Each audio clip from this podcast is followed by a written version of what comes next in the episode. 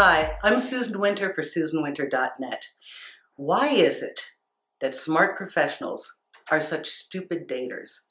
I have long thought about this, and it's really intrigued me that I know so many people who are incredibly competent in their area of specialty, and yet when it comes to dating, they go absolutely brain dead, as though they don't know any of this, and it's the same stuff, the same issues, the same analysis, just transported onto a different platform. I have a friend who's a VC. He's amazing. He is uh, gifted in the area of being able to look at a company, cut through all the flash, all the marketing, all the promotion, all the posturing, and know the true value of this company. And yet he can sit across from a woman and be dazzled by her flash, not see her posturing, and not see the nonsense for what it is. How's that possible? I have another girlfriend who is in Hollywood, can walk into a studio, sit down in front of whoever she is interviewing with, and think to herself, you know, you're an idiot if you don't hire me.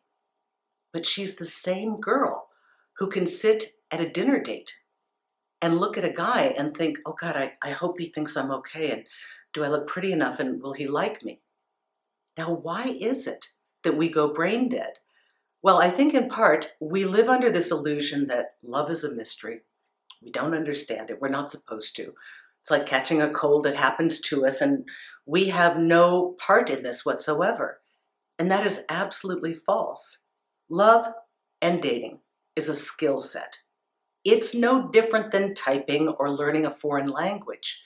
And when you know how to analyze a problem from your own area of specialty, there's no reason you can't take those skills forward and analyze what's happening in your love life.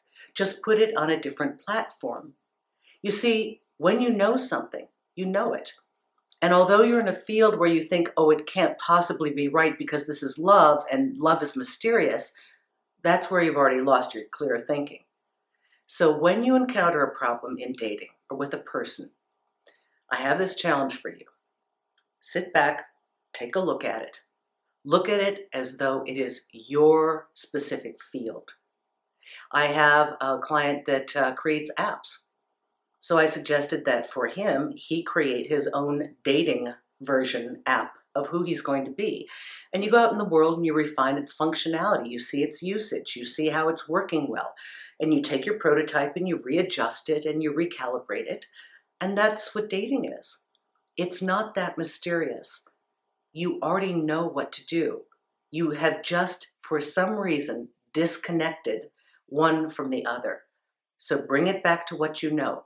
Put the issue as though it's in your field and take a look at it again, and you'll be astounded at what you see and the fact that you already know what you think you don't know. Thanks a lot. Susan Winter for SusanWinter.net.